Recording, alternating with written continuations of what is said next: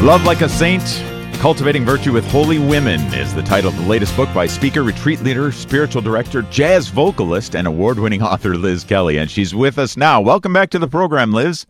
Hi, thank you, Patrick. Uh, I just said to Father Evan Koop that we need to have him back on to talk about his dissertation topic. We we probably should have you back on to sing us some jazz tunes too, huh? I'd be happy to.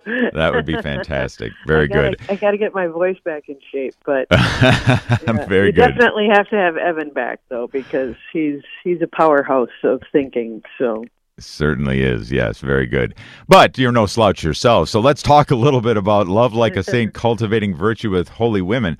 It's now out. Congratulations. And on your website, you mentioned that this book is not just a book. What do you mean by that? uh, I uh, was very keen to include. Uh, uh, in each chapter, things that would help people to engage. So there are uh, prompts for prayer with that specific virtue. There are questions for journaling or for small group. There are uh, direct uh, sections of quotes from the women that are each featured. For example, um, Blessed Elizabeth Canori Mora wrote herself a little sort of daily spiritual manifesto, so I've included that. Um, I think uh, it's really helpful if there are pieces like that where after you've done the reading, then you can sort of turn to uh, how am I going to incorporate this? What is this going to look like in my own life? Uh, so I've provided those sorts of engagement pieces. Right. Brilliant. Well, so when you were when you were first uh, getting the idea for the book, uh, what what do you think the Lord was doing in your in in prompting you, and what were you hoping that readers would ultimately get out of the book? Yeah, it was really prompted by um, another book on virtue that had been written by Father Joseph Wickham. Uh, he's a Jesuit. He's now deceased. He was in Montreal, and he had written uh, a very short little book with maybe three or four page introductions on virtues, and then he offered scripture verses to pray about uh, receiving the grace and the strength of those virtues. And the first time I read it, I thought, boy, I really want to do this.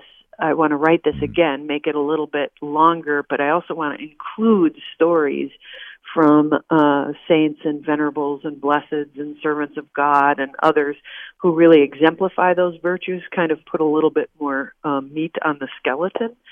Um, Right. So the idea really came from him. There were just uh, there was just a way that he was sort of commenting on the virtues that I found very helpful, and um, and you know though he is uh, an academic, his chapters were very accessible, Hmm. and that was something that was really appealing to me as well. Um, and I think it's important to have the academic piece sort of properly situating us. What's the difference between an infused virtue and a regular virtue, and that sort of thing. But more than anything, I just wanted to tell the stories Mhm. of the ways these virtues unfolded in the lives of these women.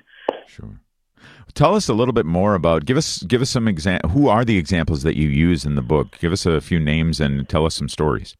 Right. I um I opened the book with a venerable uh she was a child when she passed away. She was about 10.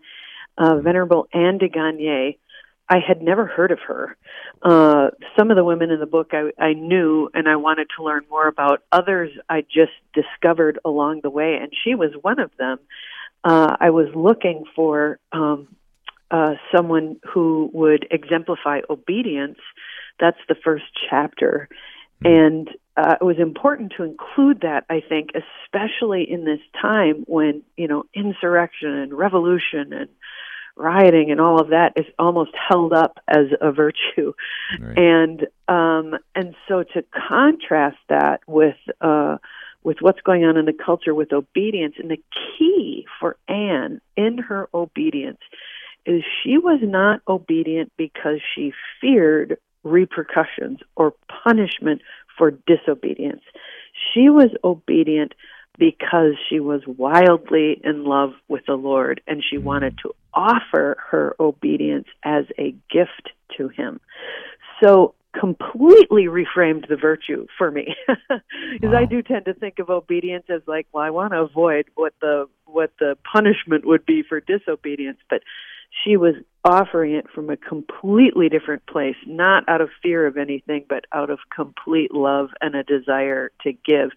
And that's true, I think, of all the virtues that we want to practice them as though they are gifts we're wrapping up and giving to others to receive. Mm. Uh, I think that helps kind of um, change our uh, comportment toward virtues rather than them being a burden, they're a gift. Mm-hmm. Mm-hmm. What are some of the other virtues that you cover in the book? Uh, we have friendship and perseverance, uh, which um, I uh, the chapter that focuses on those two virtues is on uh, Blessed Benedetta Bianchi Porro, who I've spoken on your show about before. Mm-hmm. Um, and friendship, the idea of friendship as a virtue was really given to me by her niece. I had the opportunity to meet her niece, who just happens to live in the U.S. and who just happened to be at a parish where I was offering a women's retreat. And she gave me uh, a bunch of materials on Benedetta in English that were exceptionally helpful.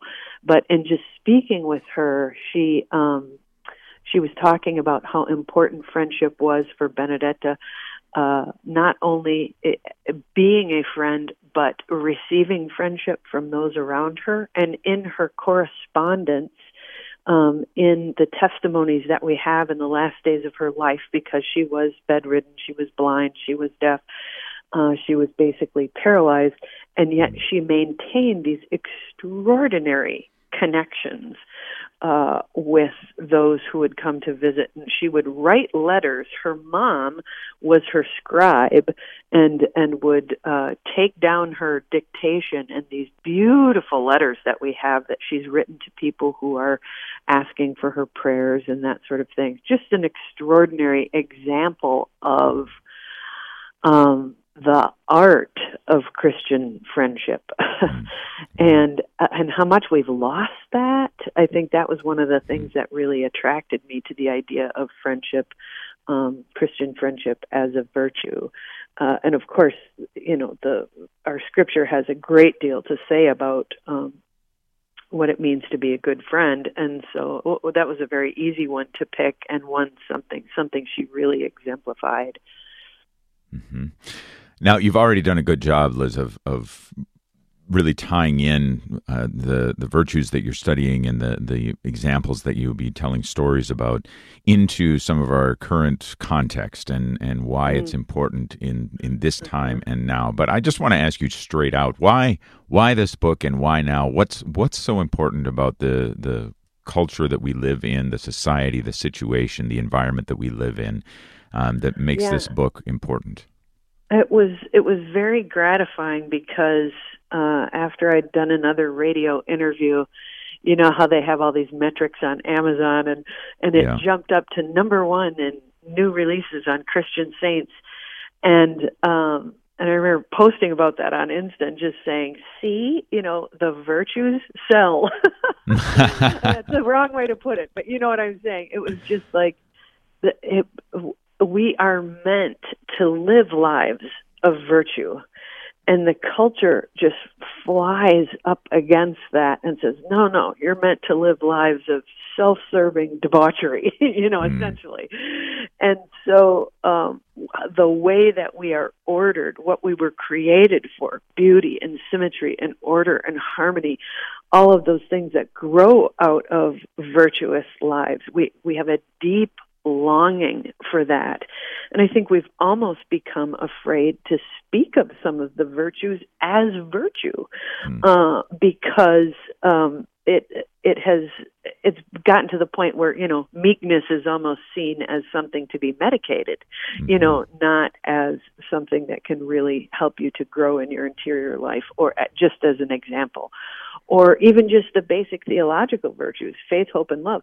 What are you putting your hope in? You know are you putting your your hope in a worldly outcome or are you measuring your life against an eternal reality? That's going to entirely change the way you walk around in the world however you uh, dispose yourself to those two things.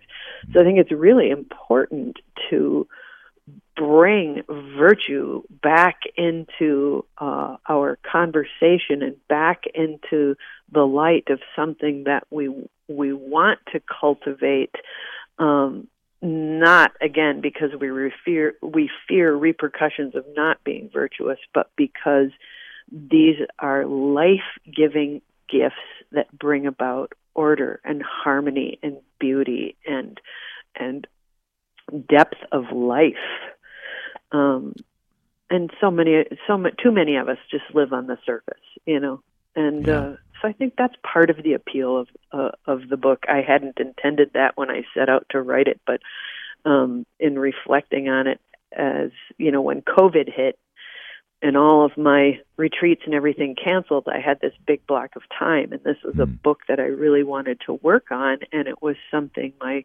publisher was keen, keen to uh, to see more of just readers longing for stories of holy lives that are accessible and not just the greats, the Catherine of Siena's and the, you know, uh, uh, Saint Augustine and and and saints like that. Though they are wonderful, I really tried to focus on women that we had really recent access to. We have their letters, we have their photographs, we have their correspondence and things like that. So. Mm-hmm and you've chosen yeah, yeah, you've chosen you've chosen to focus on uh, these these saints, these blesseds, these venerables uh, who are all women. I'm I'm looking at your website now, and, and I see that the the lead off review here is from Bishop Cozzens himself. Oh. Um, so it begs the question: uh, I mean, is this a book that's just for women? Is it especially for women, or is it really for anybody? I think that um, it could certainly benefit anybody. And I have been toying with the idea of doing a book about male saints and mm. virtue and and it's true just even in thinking of that I might choose slightly different virtues to focus on. I mean I'd include faith, hope and love and you know some of the major ones. Sure. But you know there were aspects of some of the virtues that I chose that I felt really uh I wanted to address in kind of a feminine way and speaking to the feminine heart. Um, uh, but I think that that can be very valuable as a man to to understand, uh, mm-hmm. you know, the women around you. It's kind of like Jesus approaches. I had so many women who would say, "My priest needs to read this. My husband needs to read this." You know, there was something in it where they felt understood. And I think there's that similar kind of vein in Love Like a Saint. Right. And uh, there are so many books about the saints. And uh, granted, yours again has uh, maybe some obscure venerables and blesseds that we haven't heard of before. Um, but with that being the case, what sets this book apart from, say, all the, oh, well, yeah, all the other books about the saints? But uh, what what really makes this one stand out, Liz?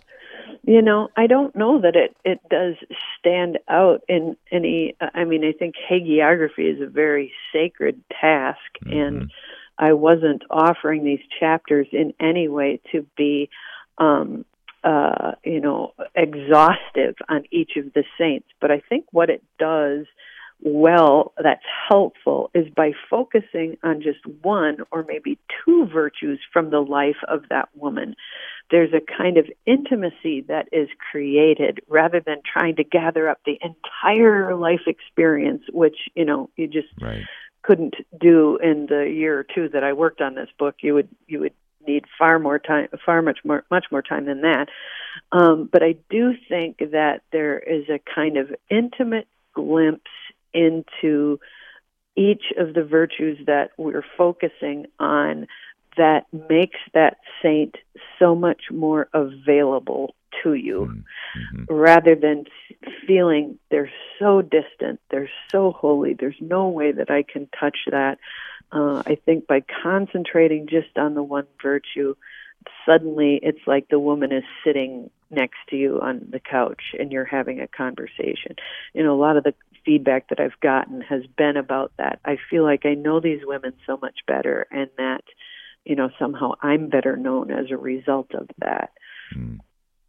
Wonderful. Uh, we're nearly out of time, Liz, but I wanted to, of course, give you the opportunity to say where can people find this book and stay and learn about your other writings and stay up to date with you. Sure. Um, you can visit my website, which is lizk.org, the shortest website uh, URL in the history of websites. So I was pretty excited about that. Yeah, but there are talks in my retreat schedule, and now that things are opening up again, we'll we'll be booking a lot more uh, speaking engagements, and this is uh, this book will be one of the topics that I'll be speaking on a lot this next year. Okay, wonderful. Well, Liz Kelly, thank you so much again for joining us on the program. I look forward to seeing the book. I look forward to, uh, yeah, hearing from you and seeing your next book as well. Thanks for being on Thank the program, you. Liz. Good to speak with you. Thank you, Patrick. Mm-hmm. Yep. God bless you. And you. All right. We're going to head into our next break. All eyes were fixed on the Hennepin County Government Center last week as the verdict in the Derek Chauvin trial was read. If you're after God's justice, Bishop Cozzens recommends fixing your eyes on the crucified Jesus. He'll explain right after this break. Stay with us.